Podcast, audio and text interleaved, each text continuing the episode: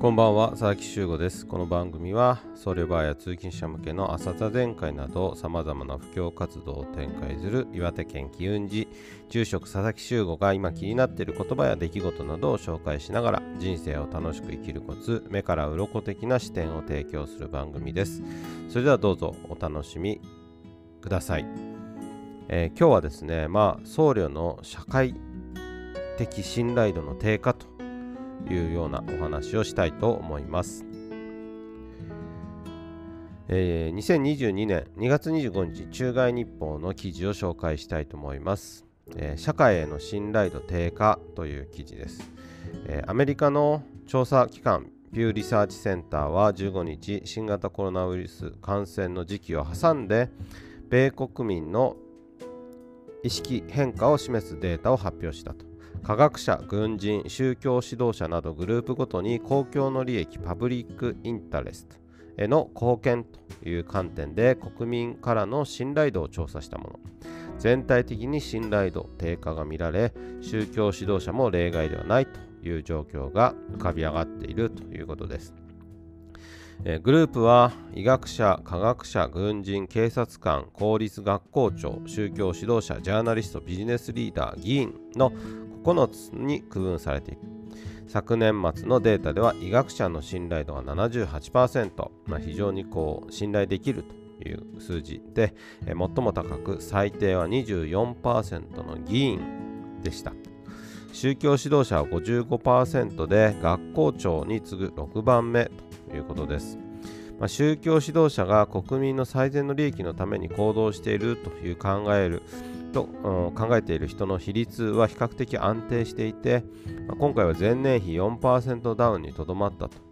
いうことで信頼度はジャーナリストビジネスリーダー議員の下位グループよりも31から15ポイントぐらいは高いということです。まあ、アメリカの調査になりますので、まあ、印象としてはですね宗教者に対する信頼っていうのは、まあ、日本より高いのかなというふうに勝手に憶測しておりますけれども、えー、日本でもですねおそらく同様の影響があると思います。もともと、日本で宗教者がどれぐらい信頼されているかというのは疑問ですけれども、えー、コロナを挟んでですねその宗教者への信頼度っていうのはちょっと低下しているんじゃないかなということを危惧しています。まあ、そもそもですねコロナ禍で何ができたのかというのは、えー、宗教者自身も自問自分で考えなきゃいけないですし、えー、問われなければいけない部分だと思っています。まあ、不安な時こそですね宗教指導者や団体の力を見せなければいけないというふうに思っています。まあ、災害での炊き出しであったり、傾聴活動、人の話を聞くみたいなこと、まあ、それが最前線の活動であるとするならば、まあ、生活支援、例えば弁護士さんを紹介するとかですね、医療的なサポートを紹介するみたいなこと、そしてもっと三次的な二次三次という感じになりますけれども、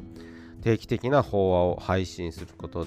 だったり、まあ、日常を取り戻すための何かサポートを宗教団体、まあ、個人では難しいかもしれませんが宗教指導者や団体がするということが社会への貢献につながっていくんじゃないかなというふうに思っています。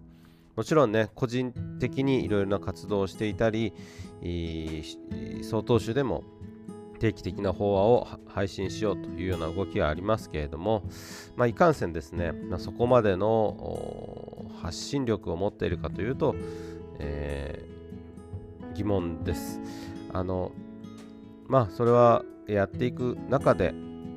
どんどん作られていくということもあるのかもしれませんけれども、まあ、宗教団体の中でですねそういう専門のチームを作っておくとか常備しておくとかですね、えー普段からそういう活動ができるようにしておかなければいざ非常時であったりこういったコロナの時にもですね、えー、なかなか活動するのは難しいんじゃないかなというふうに思っています。岩手県に住む私としてはですね災害の時の経験が生かされてですねボランティアチームなどは比較的うん、スムーズに結成したり、えー、全国でサポートできる形っていうのは徐々にできているなというふうには感じていますけれども、まあ、あのもっと日常生活の心の部分のケア法話であったり座談会の開催であったりっていうこともまだまだ足りないというふうに思っていますし先ほど言った医療のサポートであったり弁護士さんのサポートであったりっていうことっていうのは本当に総統州が逆に不得意なんじゃないかなというふうに感じる部分でもあると思います。